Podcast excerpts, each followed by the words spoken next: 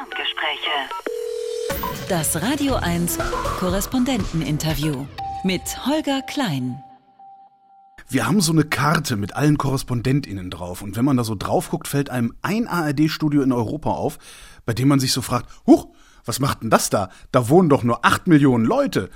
In diesem Studio sitzt Katrin Hondel und das Studio steht in Genf in der Schweiz. Hallo Katrin. Hallo. Ja, und ich frage dich mal, wie kommt's denn, dass die Schweiz ein eigenes Studio hat und dann noch nicht mal in der Hauptstadt Bern, nicht Zürich, für alle, die dachten Zürich wäre die Hauptstadt, also nicht mal in der Hauptstadt Bern, sondern wirklich im, ganz im westlichsten Zipfel in der hintersten Ecke des Landes, fast in Lyon. Wie kommt es, dass da ein Studio steht?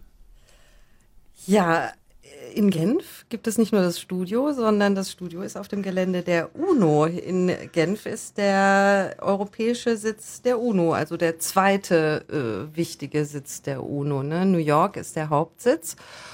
Und hier in Genf ähm, ist der europäische Sitz der UNO. Also das ist ja schon mal was, was ähm, das Berichtsgebiet schon mal vergrößert, also über diese acht Millionen äh, Schweizerinnen und Schweizer hinaus. Und äh, weil du gerade Zürich erwähnt hast, also es war tatsächlich so, dass äh, das Radiostudio die letzten zehn Jahre in Zürich war. Da hatte ich auch schon das Vergnügen zu vertreten, bevor ich den Job hier letzten Herbst angetreten habe. Aber wir sind jetzt ja crossmedial zusammen mit dem Fernsehen, das immer in Genf geblieben ist. Und ja, äh, westlichster Zipfel, du hast es gesagt. Also ich bin ganz schön viel unterwegs. Ich war heute Morgen 7.15 Uhr schon im Zug nach Basel und bin jetzt wieder da. Das dauert alles so ein bisschen, aber es ist unglaublich spannend. Also ich ähm, sage immer hier, Arbeitstitel meines Jobs hier ist äh, vielleicht äh, kleines Land, große Welt. Also kleines Land und die große Welt, die hier in der UNO präsent ist gleichzeitig und die ich natürlich auch angucken muss. Was ist denn das für ein Gelände der UNO? Wenn man, wenn man Bilder, also so das, das Stockfoto von der UNO ist ja immer dieses Hochhaus in New York. Ähm, wie sieht denn das in Genf aus? Also in, in Genf, äh, wenn du das, das Klischeefoto ähm, abrufen willst, dann würde ich mal sagen, ist es die Fahnenallee vor dem alten Völkerbundpalast. ja. Also das ist so, äh, also fällt dir jetzt ein, oder? Das sind diese, mm. Das ne, die, die Fahnen aller Mitgliedstaaten und dann geht es auf dieses äh, komische, klassizistische Gebäude, das nun wirklich kein architektonisches Meisterwerk ist, weil schon damals in den 20ern da unglaublich viele Architekten dran äh, rumgewerkelt haben. Also schon da war das nicht so ganz einfach mit dem Multilateralismus. Das hat sich leider ästhetisch da wirklich versteinert. Aber das Gelände ist wunderschön. Das ist äh, der Ariana Park, ein ähm, mhm. sehr weitläufiger Park, wunderbarer Blick. Also wenn ich mich jetzt hier strecke, wir sind in so einem Nebengebäude im Moment in der Villa Le Bocage untergebracht, weil wir warten noch drauf, uh. dass das Hauptgebäude Gebäude äh, renoviert wird. Ähm, ja, also wenn ich mich strecke, sehe ich den Genfer See sehr schön und bei guter Sicht, ja, geht sogar bis zum Mont Blanc von der Kantine aus. Also es ist eine wow. sehr schöne Anlage äh, und auch ähm, ja äh, gibt hier auch Wildlife ähm, Pfauen zum Beispiel, dass die gehören hier wirklich dazu, weil der frühere Besitzer dieses Parks der hat 1890 diesen Park der, der Stadt Genf vererbt und hat als Auflage äh, gegeben, so quasi der letzte Wille des letzten Eigentümers war, hier müssen immer Pfauen freien Auslauf haben. Und so ist das auch heute noch auf dem UNO-Gelände. Zurzeit schreien die mal. Vielleicht schreit uns hier mal einer rein. Das ist wirklich, die Och. sind gerade am Balzen. und ähm, ja, die Pfauen, die gehören auch dazu. Gibt es dann auch so eine Legende, so wie Gibraltar, wenn der letzte Affe stirbt, fällt, das, fällt die Kolonie zurück und wenn der letzte Pfau stirbt, dann ist in Genf, weiß nicht? Tja, also das kann man sich jetzt tatsächlich fragen. Also die Legende gibt's nicht. Ich bin gerade dabei, sie zu schreiben, weil äh, für mich diese, ja, äh, jetzt im Ernst, diese Pfauen äh, und, und dieses, dieses Balzgeschrei,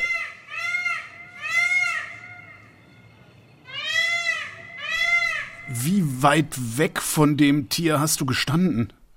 Direkt daneben. Das war sozusagen ein okay. Interview mit einem V, weil wir haben ja einen, der marschiert uns auch schon mal ins Büro rein. Ja, der ist ziemlich zutraulich geworden, seit ein Techniker dem mal ein paar Kekskrüme gegeben hat. seit der kommt er öfters vorbei und macht sein, sein, sein, sein Balzgeschrei hier.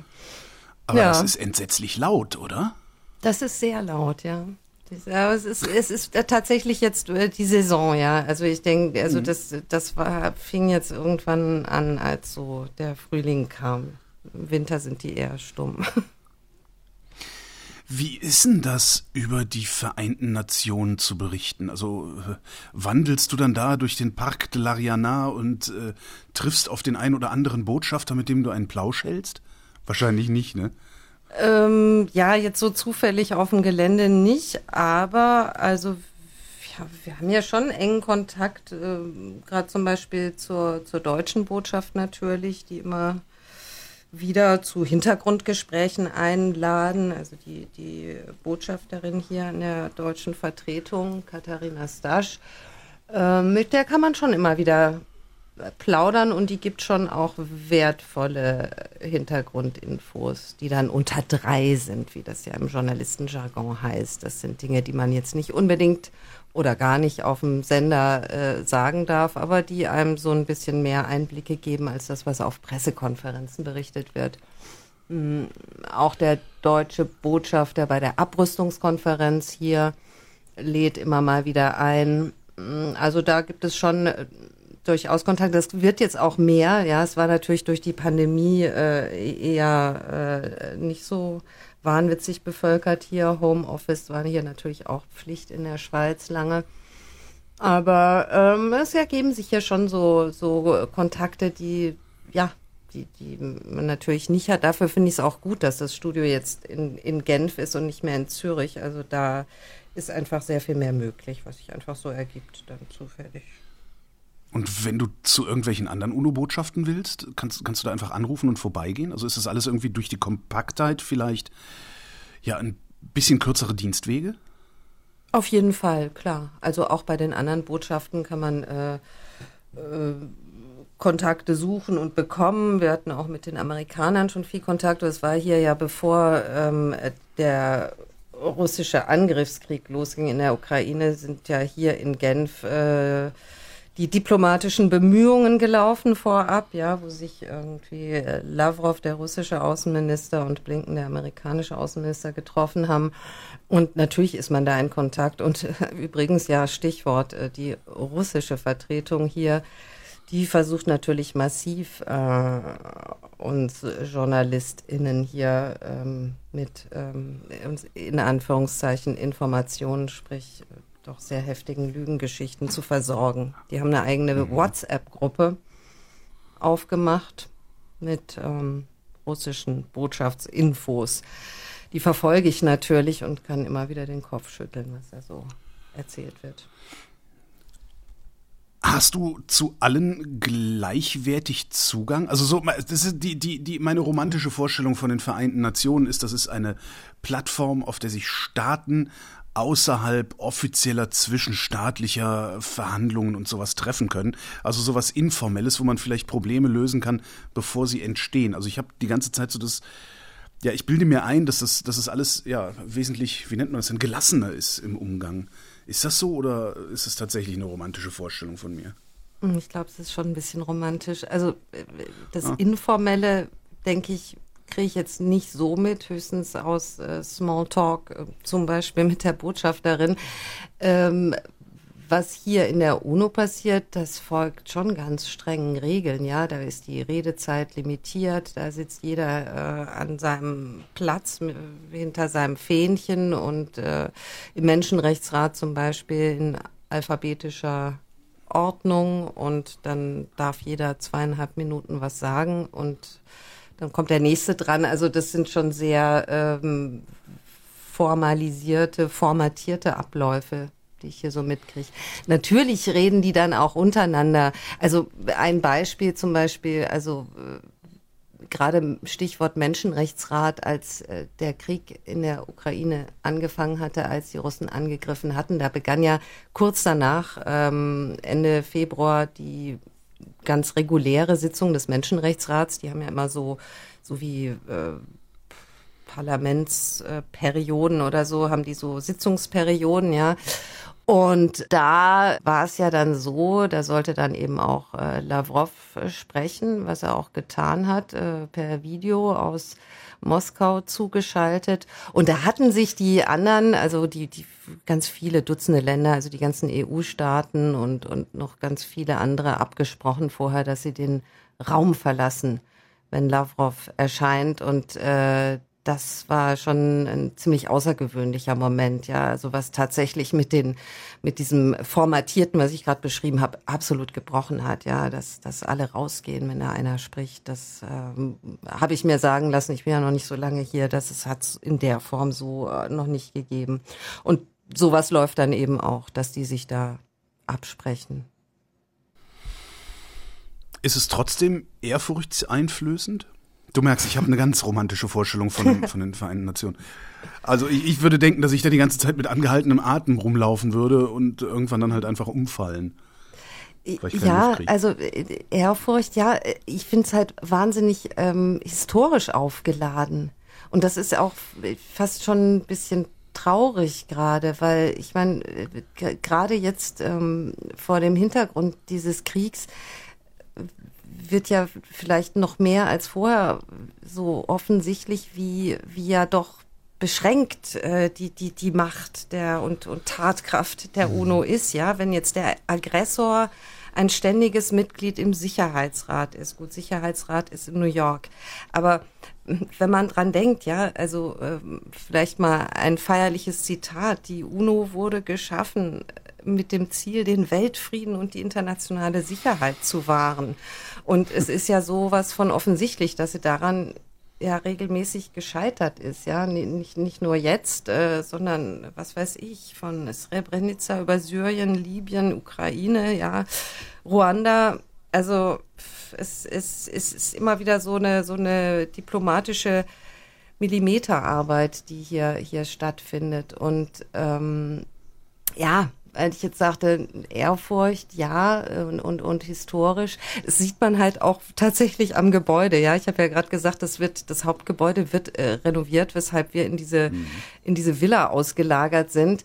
Und ähm, ja, die, diese, diese Renovierungsarbeiten die sind fast schon so so was so ein haptisches Bild von dem, äh, was vielleicht tatsächlich äh, passieren muss, nämlich dass dieser dieser Multilateralismus auf irgendeine Art und Weise wiederbelebt wird, ja, weil schon schon äh, reformbedürftig die Vereinten Nationen, würde ich mal sagen.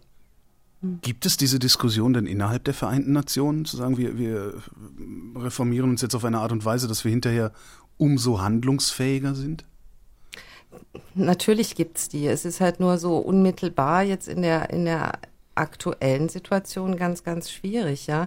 Also ein Diplomat hat mir neulich mal was gesagt, das fand ich ein ganz gutes Bild. Der sagte, ja, ähm, im Moment ist es halt so, dass wir jetzt alles tun, um das Orchester intakt zu halten, ja, auch wenn es zurzeit nicht äh, zur Aufführung kommt, zum Konzert. Und das ist das, was eben läuft. Und ich muss sagen, also ich habe da schon, ähm, das ist schon sehr spannend mitzukriegen, wie die Diplomatinnen und Diplomaten hier arbeiten und wirklich äh, ja ganz viel einfach äh, versuchen, auch einfach in, in Gesprächen. Äh, ich weiß zum Beispiel, dass die deutsche Botschafterin, bevor es zu diesen Abstimmungen kam, ja, jetzt, äh, wo es darum ging, Resolutionen zu verabschieden, die ganz mhm. klar mhm. diesen, diesen Angriffskrieg äh, verurteilen, ja, das war wirklich harte Arbeit, sowohl hier in Genf als auch in New York. Da haben die, und überall auf der Welt hat die deutsche Diplomatie äh, äh, versucht, irgendwie die Kolleginnen und Kollegen anderer Länder tatsächlich davon zu überzeugen, dass dass das jetzt verurteilt werden muss, ja. Und das heißt, dass die irgendwie wirklich irgendwie die Leute zum Essen einladen und und und und wirklich reden, reden, reden, um ähm, äh, ja auch Länder, die vielleicht traditionell jetzt in diesen geopolitischen Machtsphären eher ähm, Russland nah sind oder waren, davon zu überzeugen, dass dieser Völkerrechtsbruch eben nicht so hingenommen werden darf. Ja, also es ist, ähm, es gibt zwar wirklich äh, böse Witze über die UNO. Ja, mhm. einer fällt mir gerade ein. Ja, das ist so äh, die, die Story, man kann das alles hier ja auch besichtigen, ne? Und da gibt's so den Joke, Tourist besichtigt das Gebäude und fragt den, den Guide, äh, wie viele Leute arbeiten hier eigentlich? Ja? Und dann sagt der Touristenführer, pff, schwer zu sagen, aber sicher nicht mehr als die Hälfte. also, ne, so von wegen, ja, äh, außer Spesen nichts gewesen oder so. Schwarzbude. Ja. ja, nee, also das, das ist jetzt echt nicht mein Eindruck. Also auch wenn das Image da irgendwie, glaube ich, echt ganz schön gelitten hat äh, und es tatsächlich halt hm, ja, sich manchmal dann auch auf, auf, was ja auch immer wieder gesagt wird, äh, ist so ein Satz, ich kann es nicht mehr hören, ne? so, wenn es die UNO nicht gäbe, müsste man sie erfinden. Ja, das ist so sowas, was immer wieder so hm, äh, fast achselzuckend gesagt wird, wenn es natürlich um den Reformbedarf geht. Aber ja, jetzt kann man kann er einfach ja mal gucken, keine Ahnung, wie es weitergeht. Ne? Also die wie sich wie sich die Welt, es ist ja auch die die Globalisierung, was was Welthandel angeht, ist ja auch schwer im Stocken. Es ist ja immer wieder von Deglobalisierung die Rede. Und auf der politischen Ebene äh, ist es ganz klar, dass das alles äh, komplett in der Krise ist, dadurch, dass sich da ja Blöcke bilden und eben ein Krieg gerade passiert, wo der Aggressor im Sicherheitsrat der Vereinten Nationen sitzt. Angesichts der Menschenrechtsverletzung, der Völkerrechtsverletzung, die wir, die wir ja nicht nur gerade sehen, aber, sondern eigentlich schon immer sehen und vermutlich auch in Zukunft sehen werden, also gerade bei so Ländern wie Russland oder China, das sind ja so die großen Kandidaten. Wie ist denn unter den, ich sag mal, demokratischen Staaten dann die Stimmung? Haben die alle schlechte Laune, weil es eh alles nichts bringt? weil es eh alles nichts bringt. Nee, die sind halt wirklich, das, das meinte ich, äh, also was ich wirklich bewundernswert finde an, an der Arbeit der Diplomatinnen und Diplomaten hier, die, die sind einfach, äh, die, die, machen einfach weiter. Also wenn ich zum mhm. Beispiel mhm. auch so äh, wirklich irre finde, es läuft auch gerade wieder diese Woche, äh, ist ja seit Jahren, ich glaube seit über zweieinhalb Jahren, äh, trifft sich hier ja regelmäßig das syrische Verfassungskomitee. Ja, das war eine UN-Resolution von 2018, glaube ich, die eben, wo es eben darum ging, um irgendeine Lösung zu finden in diesem seit über elf Jahren andauernden furchtbaren Krieg in Syrien. Ja, ähm, da treffen sich Vertreter des Assad-Regimes, also der syrischen Regierung, der Opposition und der Zivilgesellschaft, jeweils 15. Und da vermittelt ein Norweger, Geir Pedersen, norwegischer Diplomat. Und es ist wirklich wahnsinnig. Es geht natürlich überhaupt nicht voran da. Überhaupt hm. nicht. Also diesmal war es jetzt schon so, das ist jetzt, glaube ich, die dritte Runde, die ich mitkriege oder vielmehr nichts davon mitkriege, weil mittlerweile gibt Herr Pedersen noch nicht mal mehr irgendwie ein Pressebriefing vorher. Das hat er die letzten okay. Male noch gemacht. Ich wollte gerade fragen, ob es öffentlich ist, aber ja. Ja, nee, und, und das ist, ist aber so ein, so ein, aber gleichzeitig kriegt man einfach mit, äh, der gibt trotzdem nicht auf, ja. Also irgendwie ist, ist das diese, diese Hartnäckigkeit und diese, dieses, dieses wahnsinnige Engagement äh, für, ja, was, was eigentlich unmöglich erscheint, eben es doch weiter zu versuchen. Das finde ich schon irre. Also ich finde, äh, ja, es ist wirklich ein, ein, die ganze UNO ist, denke ich, ein, ein wahnsinniges Gebilde des Möglichkeitssinns, ja. Möglichkeitssinn fällt mir gerade ein, weil ist ja so ein, so ein Wort von Robert Musil, dem, dem Schriftsteller, der übrigens hier in Genf äh, nicht begraben liegt. Er hat hier so ein, so ein, so ein, äh, so ein Denkmal auf dem Friedhof. Er ist zwar hier gestorben, aber seine Frau hat damals die Asche auf dem Berg hier, auf dem Mont Salève, dem Hausberg von Genf verstreut.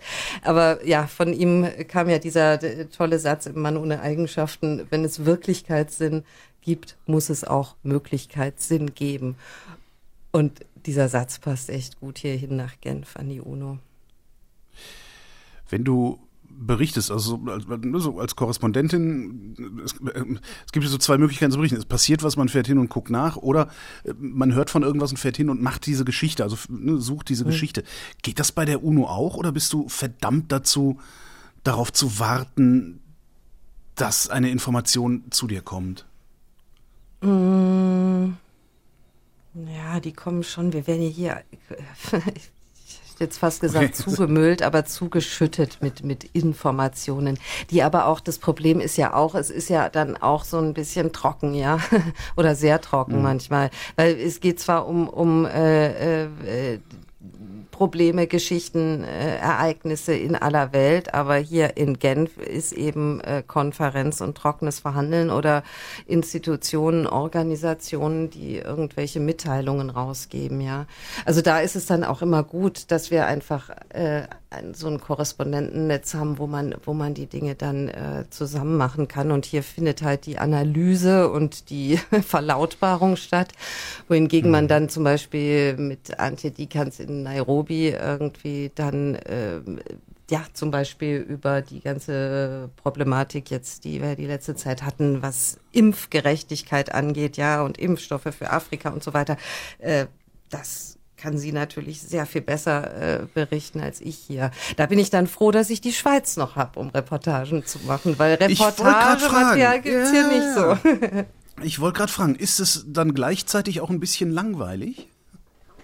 Nee, langweilig nur, ist es nicht. Nur die UNO betrachtet, ne? Also also wenn man jetzt nur hier für die UNO sitzen würde, da frage ich mich manchmal, ja, also da, da will ich mal sagen, also langweilig ist es sicherlich nicht, aber es ist natürlich irgendwie ich meine, Journalismus ist ja wirklich nicht nur irgendwelche äh, UNO-Berichte zu vertonen, jetzt zum Beispiel fürs Radio. Mhm. Äh, also dafür ist dann, ja, ist, ist, ist es dann ja, wäre mir, wär mir natürlich zu wenig, klar. Kann man natürlich machen. Es gibt, es gibt hier Kollegen und Kolleginnen, die, die da wirklich äh, eigentlich nur das machen. Aber da bin ich schon froh, dass ich auch für die Schweiz zuständig bin und dass einfach das Themenspektrum äh, einfach sehr viel größer ist, ja. Okay, gehen wir in die Schweiz. Was hast du, was hast du in Basel gemacht? In Basel äh, war ich im Museum in der Fondation Bayerler, die eine große, sehr tolle Mondrian-Ausstellung jetzt eröffnet, kommendes Wochenende. Also sowas gehört eben auch zum Job. Da gibt's immer Nachfrage, Kulturredaktion. Die Schweiz ist halt, äh, hat halt auch eine tolle Museenlandschaft und ähm, mhm. Bayerler in Basel gehört da absolut dazu. Das war schön. Tolle Museenlandschaft habe ich über die Schweiz auch noch nie gehört. Eigentlich, äh, eigentlich weiß ich über die Schweiz, es, es ist halt alles schrecklich teuer in der Schweiz. Das weiß ich über die Schweiz. Bekommst du da eigentlich Zuschläge aufs Honorar oder musst du dich so durchschlagen? Ja, da gibt's Zuschläge. Also okay. das, das ginge sonst gar nicht. Hey, es ist wirklich krass hier. Ich dachte, ich bin einiges gewöhnt. Ich habe ja vorher in Paris gewohnt, ja, und Paris ist ja bekanntlich auch kein billiges Pflaster, ja. Aber wir müssen hier tatsächlich für die Wohnung doppelt so viel Miete zahlen wie äh, in Paris. Das ist, ist unfassbar. Ich meine, ich denke, das wird natürlich auch, also der Markt ist bestimmt auch insofern äh, verdorben, weil es eben durch diese ganzen Expats, Diplomaten und sonst was äh, hier oder auch von, von internationalen Firmen, die hier sind, in Zürich ist es nicht anders, äh, ja, dass da einfach das die Preise auch mit hochtreibt. Ne? Du hast ja nur ein paar Schritte nach Frankreich, da dürfte es dann billiger sein, oder? Ja, und oft auch besser. Ich meine, ach, ich meine, ich lebe mit einem Franzosen zusammen und äh, also der würde, glaube ich, äh, auf Dauer unglücklich, müsste er nur bei Coop und der Mikro einkaufen und ja, das ist natürlich gut. Machen natürlich auch viele Schweizer, um Geld zu sparen, auch in der Deutschschweiz. Ne, kennt man ja auch die Geschichten von aus der Bodenseeregion, ne, wenn wenn die Schweizer immer in Konstanz zum DM fahren und so und ihr Auto vorpacken. Also das passiert hier genauso mit Frankreich. Das, das hilft ein bisschen. Wobei die ganze Region, Grenzregion sich natürlich schon auch äh, so ein bisschen den Schweizer Preisen angleicht, muss man auch sagen. Wie ist es denn eigentlich in Genf? In Genf war ich tatsächlich noch nie. Ist es ein angenehmer Ort?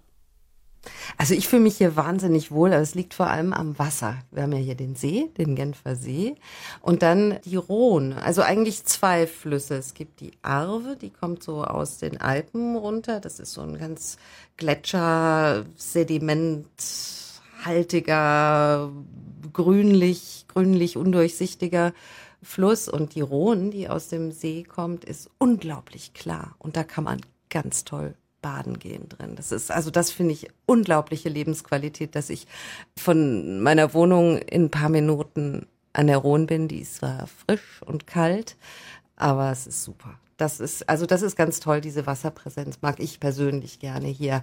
Und natürlich ist Genf vom Flair total international. Das finde ich auch total faszinierend. Ich habe äh, also wirklich, glaube ich, noch nie eine Stadt erlebt, wo du, wenn du einfach so in den Straßen läufst, so viele verschiedene Sprachen hörst. Ja, also es ist irre. Das ist, das ist. Und das äh, sind nicht alles Touristen wie in, in Luzern. Nee, nee, nee, das sind jetzt nicht so. Also ich denke, touristisch ist es sicher auch eine Adresse hier, aber es ist einfach auch dieses, dieses Leben hier mit diesen ganzen Diplomaten und so weiter. Also das ist, ist wirklich eine, eine sehr, sehr internationale Stadt. Ansonsten äh, ist sie aber auch, muss man auch sagen, keine ganz einfache Stadt, also keine Stadt, die sich einem so sofort öffnet. Ja, also vielleicht ist da auch noch sowas, also jetzt so die wirklichen Genfer, die Eingeborenen hier äh, kennenzulernen, ist ein bisschen schwieriger, auch eher zurückhaltendere Menschen, würde ich mal sagen. Und ähm, ja, vielleicht ist da auch noch so ein, so ein, so ein protestantisches Erbe und, und äh, so präsent. Ne? Der, der Calvin hat ja hier gelebt und gewirkt. Also das, das wirkt auch noch so ein bisschen nach, ist mein Eindruck. Aber mal gucken, so lang bin ich ja noch nicht da. Wobei man das ja von der gesamten Schweiz eigentlich hört, dass sie, dass die äh, Eingeborenen äh, eher unzugänglich sind und wenn man gerade wenn man von außen in die Schweiz kommt, man nur sehr schwer Freunde findet. Das scheint irgendwie das ganze Land zu betreffen. Mm, ja, ja und Nein, jein. Ich weiß nicht. Ich glaube, das, nee, also ich muss ganz ehrlich sagen, dass das zum Beispiel was ist, was mir am Anfang in Zürich, als ich das erste Mal war, um, um äh, mal für so eine Vertretung als Korrespondentin, um mir auch zu überlegen, will ich mich hier überhaupt bewerben, ja. Und da war ich wirklich angenehm überrascht. Also es ist nicht, es ist nicht so. Also ich, ich glaube, das ist auch äh, sehr viel äh, äh, wie man den Menschen begegnet natürlich. Und ich glaube, gerade in der Deutschschweiz ist, also ist es vielleicht manchmal schwierig, äh, keine Ahnung, also es wird ja immer wieder so erzählt, dass manche Deutsche da Schwierigkeiten haben und dass es dann auch so eine gewisse deutschen Feindlichkeit gäbe und so. Ich glaube, das liegt wirklich auch daran, wenn, wenn, wenn vielleicht gerade Deutsche meinen, jo, Schweiz äh, ist, ist meine Sprache irgendwie und ist ja irgendwie quasi so ein 17. Bundesland äh, und entsprechend auftreten und, und das nicht so wahrnehmen oder dass es tatsächlich Ausland ist. Also für meine Begriffe ist die Schweiz tatsächlich das exotischste Land in Europa, ja. Also es ist wirklich anders hier und das muss man einfach mal, einfach mal auch akzeptieren, glaube ich. Und zum Beispiel sowas wie, was man in Deutschland ja hört, ja, mal so ein simples Alltagsbeispiel, ja, in, in der Kneipe oder so. Ich bekomme Bier, ja, kann man ja in Deutschland sagen, wenn man will äh, das wäre wär ein totales No-Go in der Schweiz, ja. Also in der Schweiz würde man dann doch eher so formulieren, äh, könnte ich vielleicht bitte ein Bier haben oder so. Wenn es ja, nicht zu viele also Umstände es, macht. Ja, also es ist wirklich, äh, also die Kommunikationscodes sind einfach, äh, es ist nicht so direkt und es, es gibt eher so eine, so eine höfliche äh, Charmverpackung auch, die, die äh, vielleicht, ja, nicht jedem so gegeben ist. Was hat es denn dann zur Folge, wenn man, ich sag mal, dann Deutsch kommuniziert? Schafft man es damit die Schweizer, also bringt man die Schweizer damit aus dem Tritt oder schafft man es damit, sich eher durchzusetzen? Naja, du gehst aufs Amt und sagst, guten Tag, ich hätte gerne das, das, das und das. So. Naja, jetzt ist gut, jetzt bin ich hier in Genf und muss das en français sagen. Was mir persönlich natürlich sehr äh, gelegen kommt, weil ich, wie gesagt, vorher in Frankreich gewohnt habe.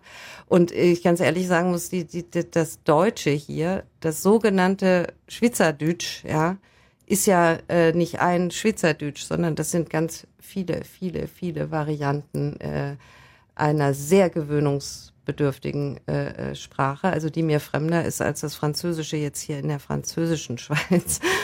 Und das, ähm, das macht es auch nicht so richtig einfach. Also ich inzwischen habe ich mich da reingehört. Äh, aber es ist ein großer Unterschied, ob man da mit jemandem aus Bern zu tun hat oder aus Zürich oder aus Basel oder ähm, aus dem Wallis. Da müssen selbst die Schweizer äh, brauchen da Untertitel. Ähm, ja, es gibt gerade so eine, so eine tolle Serie, die auch in, in Deutschland jetzt äh, zu sehen ist, aus, aus, aus dem Wallis, ja. Echt, echt eine coole Serie, muss ich echt sagen. Schweizer Produktion. Äh, Sugar heißt die, so eine Polizei. Trash irgendwie, so eine Art äh, Schweizer Pulp Fiction. Sugar heißt Polizist auf Waliser Deutsch.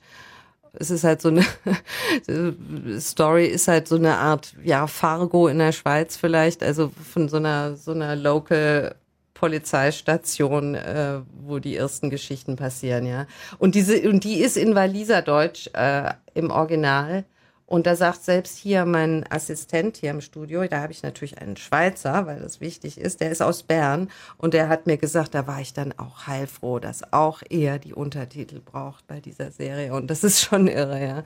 Also es ist wirklich, und das ist auch das Faszinierende an diesem Land, dass es so unglaublich in dieses kleine Land, ja, das ist irgendwie, hat weniger Fläche als Niedersachsen äh, und ja, nur diese acht, neun Millionen Einwohner, aber so eine Vielfalt, das ist, das, das überrascht mich fast jeden Tag aufs Neue. Und das macht es auch wirklich spannend hier.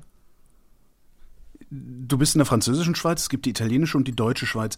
Heißt das, dass die Schweiz drei Länder ist eigentlich oder ist es trotzdem ein Land? Es ist ein Land, ja. Aber es ist, mhm. es sind eben diese drei und dann äh, die vierte haben wir jetzt gar nicht erwähnt, Rätoromanisch gibt's ja auch noch in Graubünden. Also äh, es sind vier Sprachen, ja, und mhm. äh, die haben alle ihre äh, Berechtigung, aber es ist, es ist ein Land. Aber man kann sich trotzdem immer wieder wundern eigentlich, dass es die Schweiz überhaupt gibt. Also tatsächlich, ne, dieses kleine Land, äh, das sich hier so so zwischen den schon historisch zwischen den, den, den Großmächten damals irgendwie behauptet hat, das ist irre. Mhm. Ich meine, Wilhelm Tell, der große Mythos, ne, der die Habsburger da nicht hat äh, rangelassen, ist, ist schon irre. Also dieser, dieses, dieser, ja, auch dieser Wappenschwur, einer für alle, alle für einen, ja, so steht's ja im Wappen der Schweiz. Ist schon irre, ja.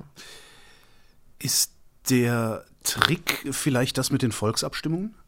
Hm, schwierige Frage. Also die Volksabstimmungen, die direkte Demokratie mhm. ähm, ist natürlich das absolut wichtige Element hier für das Funktionieren dieses Landes. Ob es das Land jetzt zusammenhält, wäre ich jetzt nicht so sicher, weil also jetzt gerade zum Beispiel die die Romandie, wie man die französische Schweiz ja auch nennt, ähm, zum Beispiel hat mir neulich hier jemand wieder gesagt, die sind hier oft frustriert, weil sie grundsätzlich eigentlich anders abstimmen als, als die Mehrheit. Also oft überstimmt werden von der übermächtigen Deutschschweiz.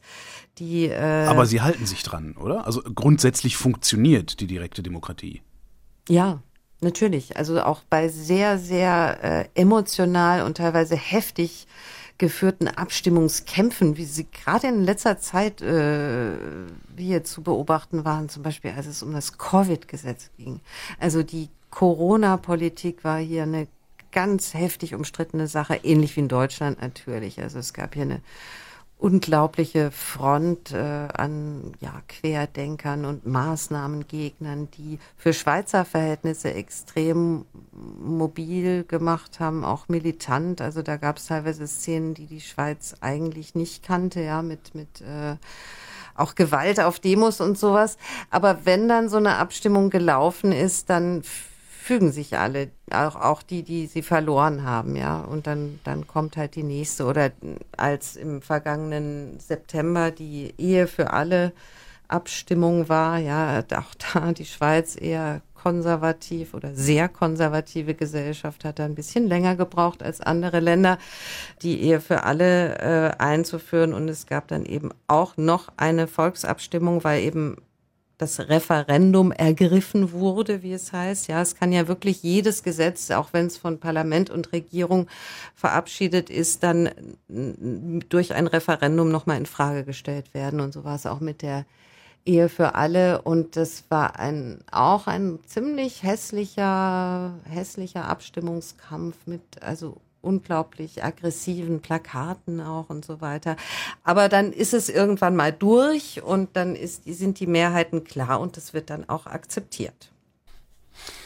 Ist die Schweiz überall so äh, extrem konservativ oder gibt es auch Landstriche oder Regionen, die progressiver sind? Ja, ja, zum Beispiel hier Genf und, und, und die okay. überhaupt die französische Schweiz. Und das ist, das ist der Frust vieler, vieler äh, äh, Französisch-Schweizer Welscher, die Welschen, wie man sie nennt, dass eben da, ähm, ja, dann ist hier halt die Mehrheit äh, sind oft anders. Also und, und dann gibt's die extrem, extrem äh, konservativen oder nationalkonservativen Kantone. Also da das sind so meistens so diese Urkantone, Uri, Schwitz und sowas.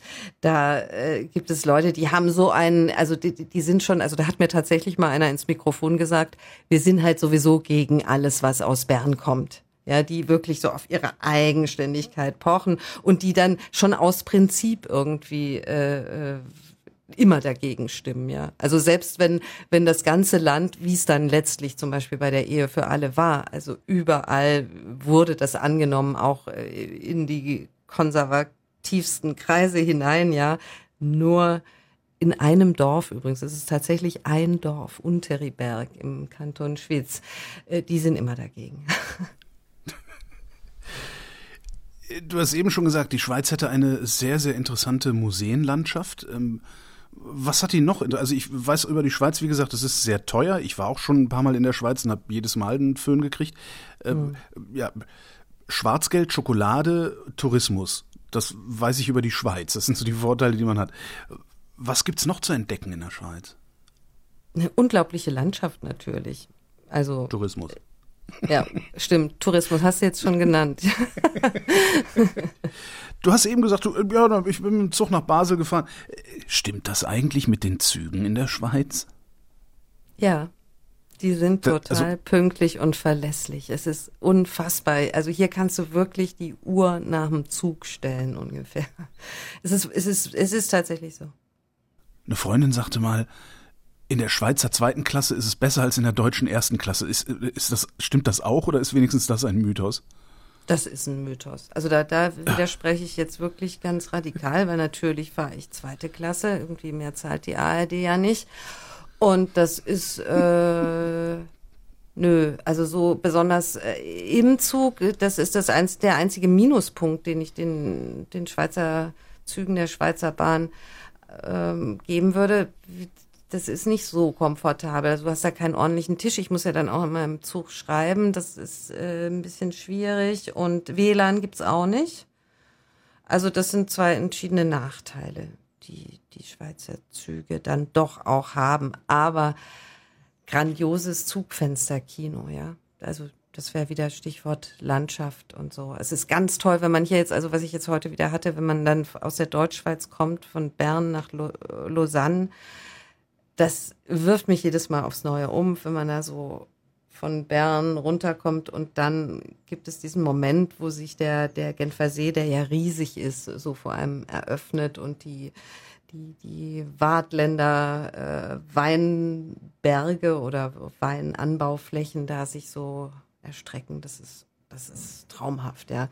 Also man hat eine gute Aussicht aus den Schweizer Zügen und sie sind absolut pünktlich und verlässlich. Das ist schon echt viel wert. Also anderer Nachteil ist, dass sie ziemlich langsam fahren. Da musste ich mich auch erstmal dran gewöhnen. Also es ist ja echt kein großes Land und ich bin so TGW verwöhnt äh, aus Frankreich, wo man rucki zucki irgendwie von Paris in drei Stunden in Marseille ist. Ja, hier brauche ich halt drei Stunden nach Basel. das ist ein echter Nachteil. Aber es hat natürlich damit zu tun, also die, die äh, haben sich hier in der Schweiz damals entschieden, dieses Bahnnetz attraktiv zu machen, ja, im Vergleich zur Deutschen Bahn, wo man es irgendwie irgendwie kaputt gespart hat. Und haben halt hier so diesen, die, den Schwerpunkt darauf gelegt, wirklich alles zu vernetzen, das ganze Land. Und das sind nicht nur die Züge, es sind ja, es sind ja alle öffentlichen Verkehrsmittel miteinander vernetzt. Und das ist wirklich faszinierend und mit so einem Taktfahrplan, ja. Und das heißt, man hat wirklich immer nahtlos Anschlüsse. Und auch wenn ich zum Beispiel, wie ich habe vorhin dieses Dorf erwähnt, Unteriberg im Kanton Schwyz, wenn ich da hinfahre mit dem Zug, dann bin ich sicher, dass ich also äh, A vom Fernreisezug äh, in Zürich pünktlich bin, in Zürich sofort den Anschluss an die Regionalbahn in die Berge hoch hab und dann am Regionalbahnhof drei Minuten später der Bus in dieses Dorf fährt. Und das funktioniert tatsächlich und das ist wirklich faszinierend und das ist toll. Und die haben halt, also wo andere Länder halt in Hochgeschwindigkeitszüge investiert haben, haben die, haben die Schweizer in die Infrastruktur in, investiert, dieses, dieses Netzes und in, in, ja, und haben sich diesen genialen Taktfahrplan ausgedacht. Also das, das kann man nur sagen, ja, Chapeau, das, das ist wirklich gut hier. Trägt das auch dazu bei, dass du die Schweiz für das exotischste Land hältst? naja, nach, nach langen Jahren Pendelei zwischen Deutschland und Frankreich mit der Bahn ist das äh, tatsächlich eine ungewöhnliche Erfahrung. Aber ich muss auch sagen, dass ich mich schon ein bisschen dran gewöhnt habe. Nee, exotisch ist dieses Land, äh, weil es ja nicht in der EU ist, ja, in der Europäischen Union. Und, und dadurch sich tatsächlich insofern natürlich äh, vergleichbar exotisch wie Großbritannien. Sie natürlich jetzt äh, gerade im Verhältnis zur EU auch sehr äh, Rosinenpickermäßig aufführt. Das gibt ja seit einem Jahr diese unglaublichen ja nicht mehr Verhandlungen, nachdem die Schweiz da lange ausgehandeltes ähm, einfach gesagt hat, nö, machen wir nicht mit. Also sprich, ist jetzt mich ein bisschen technisch, aber es sollte ja ein Rahmenabkommen geben. Also die Beziehungen sind ja total eng. Die Schweiz profitiert ja auch vom Binnenmarkt, vom europäischen und, und, und. Aber das Ganze ist halt rein rechtlich äh, mit lauter Einzelverträgen geregelt, mit so bilateralen Verträgen. Da wird einerseits äh, Personenfreizügigkeit, äh, Freihandel, Pipapo und tralala, 120 äh, Verträge gibt's da über alles alles Mögliche. Und die EU, äh, eigentlich wollte es die Schweiz zuerst auch, äh, man wollte das alles halt mal so ein bisschen in, in, in, unter ein Dach bringen, ja. Und deshalb so ein Rahmenabkommen, was dann einfach alles auch verbindlicher und einfacher macht und so weiter. Und da haben die Schweizer halt vor einem Jahr gesagt, nö, nö, nö, nö, nö, machen wir nicht. Auch so ein bisschen Brexit inspiriert wohl und wollen halt nicht, dass ihnen da zu viel reingeredet wird und so. Und äh, das ist ein, ist ein heikles, heikles äh, äh Thema bin ich gespannt, wie das weitergeht, muss man mal sehen. Aber eben, das, das äh, macht's eben tatsächlich äh, ja exotisch auf eine Art, auch auch teilweise schwierig. Ja, also es ist ein, die Schweiz ist hier nebenan äh, von Deutschland und Frankreich, Italien. Aber wenn man hierhin umzieht, ist das ein wahnsinniger bürokratischer Akt und man muss über den Zoll und Pipapo oder neulich zum Beispiel, also was Wahnsinn. Im, im, nächstes Mal fahre ich nach Frankreich auf die Post. Ja, habe ich mein Patenkind in Berlin ein Päckchen geschickt, ja, so zu Ostern. Mhm. Das Päckchen ja. war, glaube ich, einen Monat später dann da und war, war vom Zoll geöffnet worden, worden. Und der, der arme Kindsvater musste auch noch irgendwelche Steuern zahlen auf die Ostereier, weil, weil es eben irgendwie aus dem Nicht-EU-Land da kam. Also, schon, schon verrückt. Also, das ist, manchmal denke ich, ja, ja, schon, schon weit weg. Warum macht die Schweiz das? Also was haben die davon? Man kann ja auch durchaus so Assoziierungsabkommen machen, dass solche Zollprobleme nicht auftreten. Ja, ja, sicher. Also ich denke, ich weiß jetzt auch nicht, ich habe das nicht nachverfolgt, was da in dem konkreten Fall jetzt schief ging, weil wenn ich mich richtig erinnere, habe ich natürlich Geschenk angekreuzt oder so. Aber ich meine, das Verhältnis Schweiz und Europa, das ist äh, ja, es ist, ist tatsächlich eine, eine, eine schwierige Sache. Also es hat ja den Anfang genommen ähm, oder sagen wir mal so, es gab Zeiten, als hier noch äh, tatsächlich ernsthaft über einen EU-Beitritt geredet wurde, aber schon in den 90er Jahren gab es diese legendäre Volksabstimmung, wo eben auch schon allein der, der Beitritt zum, zum europäischen Wirtschaftsraum abgelehnt wurde. Und da sind die Schweizer halt wirklich ganz eigen, ja. Die, die, die, die wollen ihr, ihr Ding, aber profitieren von der EU.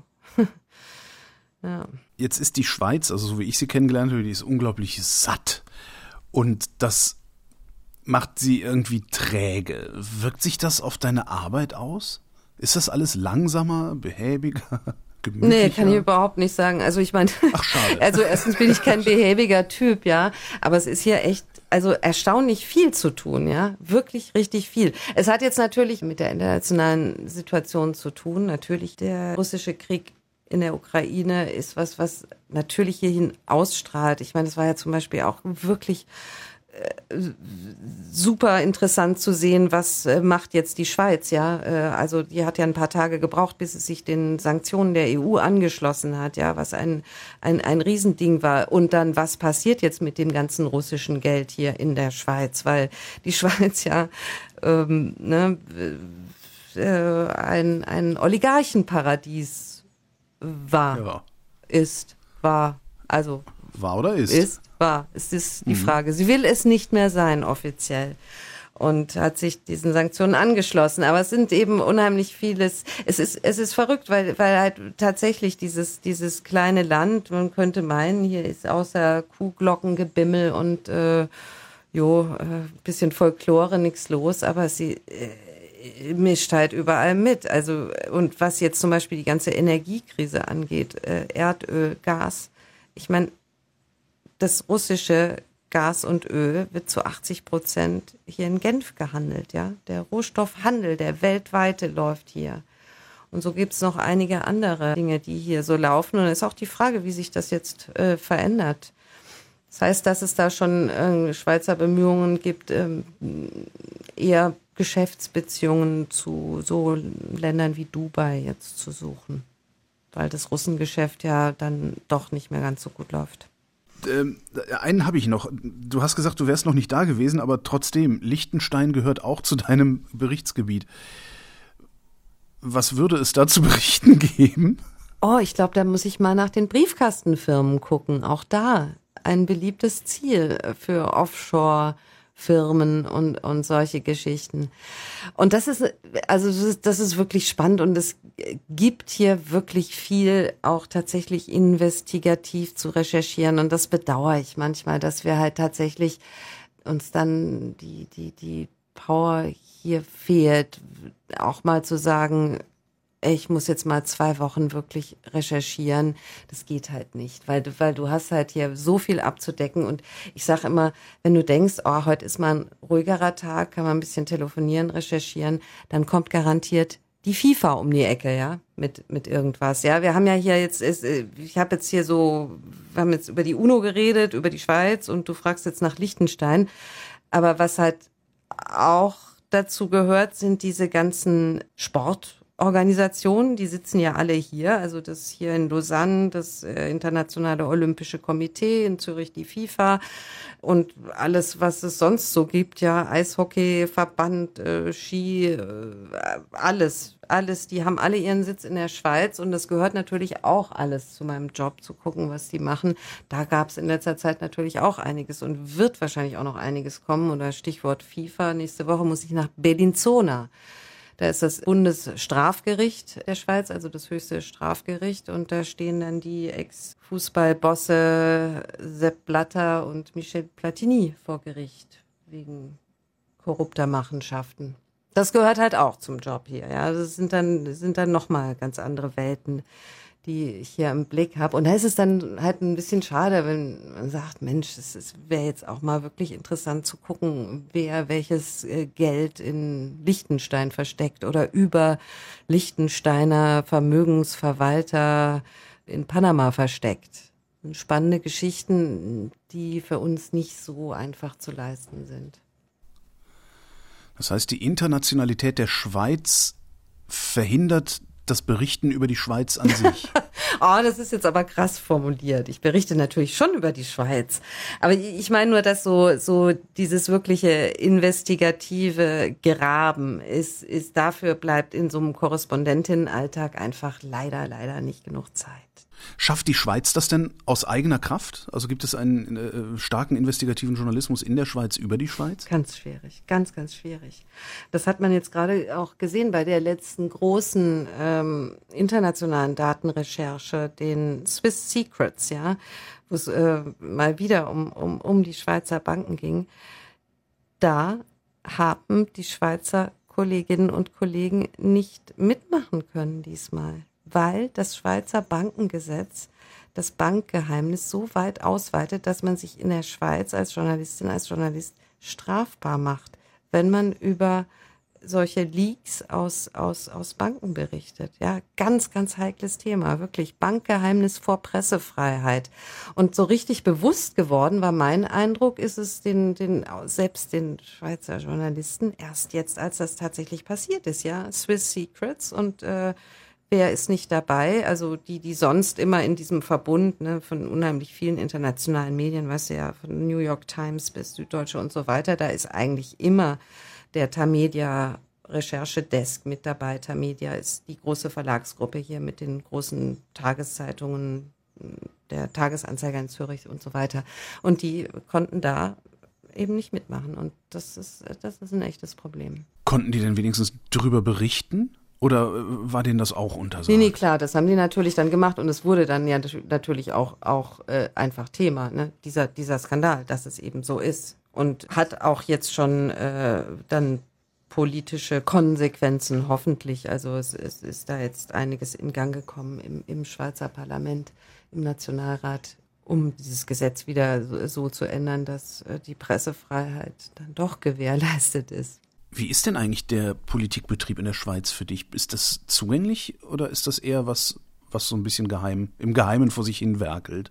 Nee, das ist interessant. Das ist wirklich sehr zugänglich. Es ist wirklich ganz einfach, mit den Politikerinnen und Politikern hier in, in, in Kontakt zu kommen. Also sei es Interviewanfragen oder so, oder auch wenn ich bin ab und zu in Bern natürlich im, im Bundeshaus und da ähm, sind die recht zugänglich in den, in, den, in den Vorzimmern. Also kann man immer gut schnell mal ein Interview führen. Auch die Bundesräte, ja, die, die Regierung hier ist ja der sogenannte Bundesrat. Das sind sieben Mitglieder, die alle irgendwie gleichberechtigt sind, dann quasi so Ministerfunktionen haben auch die sind, sind, sind recht zugänglich und sieht man, man sieht sie auch, ja. Also wir haben vorhin über die Bahn gesprochen. Also es ist überhaupt kein Ding hier irgendwie ein Regierungsmitglied irgendwie äh, im, im Bahnhof irgendwie zu sehen. Das ist völlig normal. Also da ist dann auch kein großer Auflauf und es ist nicht irgendwie ungewöhnlich, sondern also auch die fahren hier mit der Bahn und, und sind sehr nahbar oder nehmen Tramper mit. Gab es neulich so eine, so eine Geschichte, weil eine, eine Bundesrätin, die ähm, Energieministerin in Anführungszeichen, Simonetta Sommaruga, einfach Tramper mitgenommen hat, wurde dann irgendwie publik über Insta oder sowas. Aber also die sind sehr nahbar, kann man sagen, grundsätzlich. Und das ist, äh, ist auch was Besonderes, aber liegt sicher auch daran, dass das Land so klein ist. Wenn die so nahbar sind, gibt's dann auch weniger Skandale? Auch da habe ich jetzt keine Statistik, also kann ich richtig mit Zahlen aufwarten, aber es gibt schon immer wieder Skandale, Skandälchen. Ja, also es gab Alain Berset, der Gesundheits- und Innenminister, ähm, da gab es so eine kleine Geschichte mit einer Geliebten, zu der er wohl auf, was weiß ich, mit seinem mit seinem äh, Staats von Staatsgeld bezahlten Auto hingereist ist und solche Geschichten. Also es gibt immer wieder so kleine äh, Skandelchen. Hier genauso wie überall natürlich auch in Social Media und sonstigen Medien auch immer gerne ziemlich hoch gespielt wird. Aber skandalfrei ist die Schweiz auf gar keinen Fall.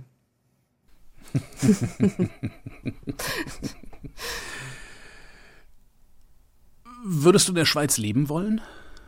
Also im Moment tue ich's ja. Ob ich das auf lange Zeit wollte, das weiß ich nicht. Also das kann ich mir im Moment noch nicht so richtig vorstellen. Ich habe schon manchmal, also vor allem nach Paris Heimweh, ja, äh, nach dieser, nach diesem Gedränge und den vielen Menschen und den und den, äh, ja, den diesem Alltag, der doch etwas spielerischer ist als hier. Und wo die Menschen nicht unbedingt an der roten Ampel stehen, auch wenn kein Auto kommt und warten und sich so ordentlich verhalten. ist jetzt auch ein Klischee, aber ähm, ja, aber mal sehen. Also es ist, ist andererseits, ich habe nicht gelogen, als ich gesagt habe, dass ich mich hier sehr, sehr wohlfühle und das sehr spannend finde. Und äh, ich habe überhaupt, also ich sehe den, den Jahren, die noch kommen, ich bin ja noch ganz am Anfang hier, äh, wirklich mit, mit Freude und Vorfreude entgegen. Erstmal. Aber was genau ist es, was, was dich so wohlfühlen lässt? Weil also in meiner, in meiner äh, vorurteilsbeladenen Wahrnehmung ist die Schweiz das exakte Gegenteil von Paris. Ja, ist sie schon. Also, äh, wobei eben Genf da dann äh, doch ein softer Übergang für mich ist. Ja, natürlich schon okay. allein sprachlich. ja. Und es ist, äh, es ist auch nochmal anders als in der Deutschschweiz zum Beispiel. Also erstmal finde ich halt meine Arbeit wahnsinnig spannend. Das ist einfach total spannend. Und das, äh, da, das ist ja schon mal viel und ich muss ehrlich gesagt wirklich sehr viel Zeit mit Arbeit zu bringen. Das ist das eine. Und das andere, was ich ähm, vorhin meinte, es ist, es ist fast so ein, es ist so ein körperliches Wohl, Wohlgefühl, dass, dass, dass ich hier tatsächlich empfinde durch dieses Wasser und äh, also Genfer See, die Rhone, diese, es ist hier eine wirklich eine, eine Nähe zur Natur auch in der Stadt, die ich als unglaublich ja angenehm empfinde und auch inspirierend. Also das tut gut. Also du, ich fühle mich hier wohl. Das ist so eine, so eine eher körperliche Grundvoraussetzung. Und dadurch, dass ich hier äh, durch die Arbeit allein mit so vielen Menschen in Kontakt komme und wenn ich dann abends vor die Tür gehe, auch, äh, ja, es ist einfach spannend, weil für mich ist es einfach noch alles neu und das, das macht's hier völlig, völlig, völlig spannend und da habe ich nur ganz, ganz selten Heimweh nach Paris. Wie lange bist du noch da? Ja, mal gucken. Also die Verträge von uns, die sind immer zwei plus drei. Das heißt sicher jetzt äh, insgesamt zwei Jahre, wobei da ist ja dann bald das erste schon rum, also im Herbst. Und aber dann gehe ich mal davon aus und hoffe, dass, dass, dass das verlängert wird. Was normalerweise der Fall ist. Das heißt, in spätestens vier Jahren sprechen wir uns wieder und dann gucken wir mal, wie es dann in der Schweiz für dich ist. Machen wir. Abgemacht. Katrin Hondel, vielen Dank. Gerne. Ferngespräche.